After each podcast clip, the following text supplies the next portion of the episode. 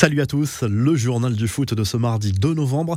La Ligue des Champions reprend ses droits en attendant le match du PSG mercredi soir à Leipzig. Lille joue l'une de ses dernières cartes pour la qualification pour les huitièmes de finale sur le terrain du FC Séville. Coup d'envoi à 21h. On y reviendra dans la revue de presse. Dans le même groupe, Wolfsburg accueille le RB Salzbourg. À suivre également ce mardi soir le duel entre le Bayern Munich et le Benfica Lisbonne en Allemagne. Le Barça se déplace en Ukraine pour défier le Dynamo Kiev. À suivre également le duel entre l'Atalanta Bergame et Manchester United. Il y a eu des incidents entre supporters avant ce match. Chelsea joue en Suède sur le terrain de Malmö.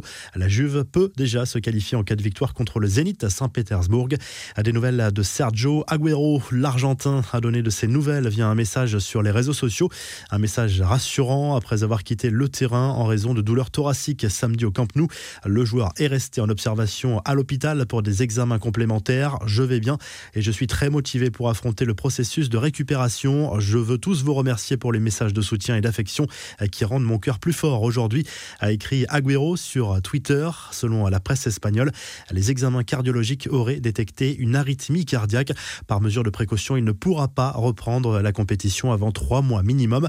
Les confidences de Lionel Messi à la presse catalane. Le journal Sport a interrogé l'Argentin sur plusieurs sujets, notamment son départ du Barça. L'ancien joueur Blaugrana en a profité pour rétablir la vérité sur sur les conditions de ce départ. D'après lui, Laporta a menti en affirmant qu'il avait envisagé de faire jouer sa star gratuitement pour qu'il reste en Catalogne.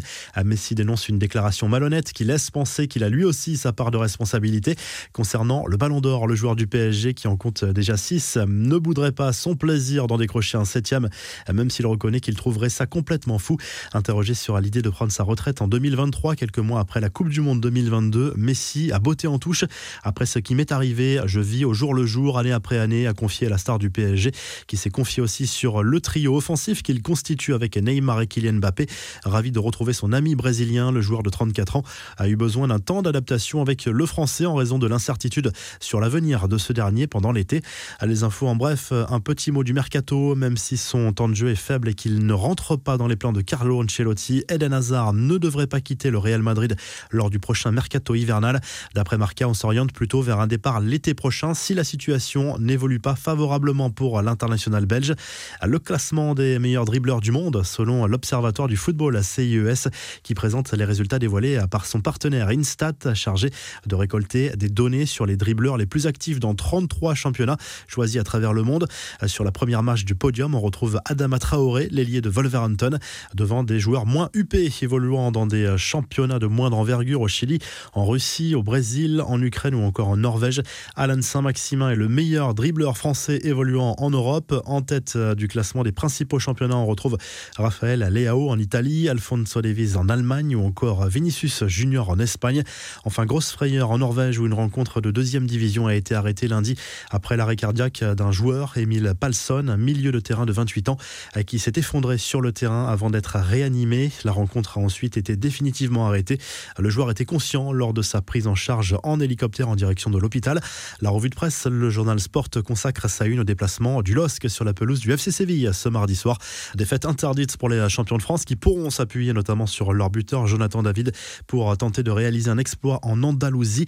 Yilmaz est forfait. En Angleterre, le Daily Express Sport se penche sur l'arrivée d'Antonio Conte sur le banc de Tottenham qui vient de licencier Nuno Espirito Santo après une série de mauvais résultats.